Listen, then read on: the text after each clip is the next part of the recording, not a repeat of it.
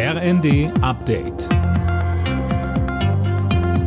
Stündlich neu. Auf den Punkt informiert. Ich bin Silas Quiring. Nach den Erdbeben in der Türkei und Syrien läuft die Suche nach Überlebenden auf Hochtouren. Viele Menschen sind noch immer unter Trümmern begraben. Die Zahl der Toten stieg mittlerweile auf mehr als 3800.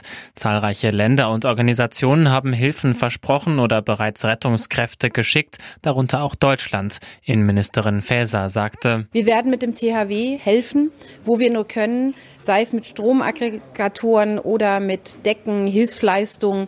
Und wir versuchen auch gerade die Rescue-Teams, die wir haben, die gerade in der Welt unterwegs sind, auch so umzulenken, dass sie in der Türkei helfen. Auch heute bleiben wohl viele Briefe und Pakete bei der Post liegen. Grund, Verdi hat erneut zu Warnstreiks aufgerufen.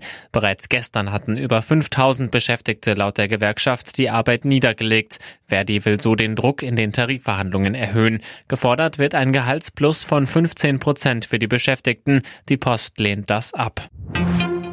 Noch in diesem Monat soll der Flüchtlingsgipfel im Bundesinnenministerium über die Bühne gehen. Ein Ministeriumssprecher sprach von einem Treffen in den kommenden zwei bis drei Wochen.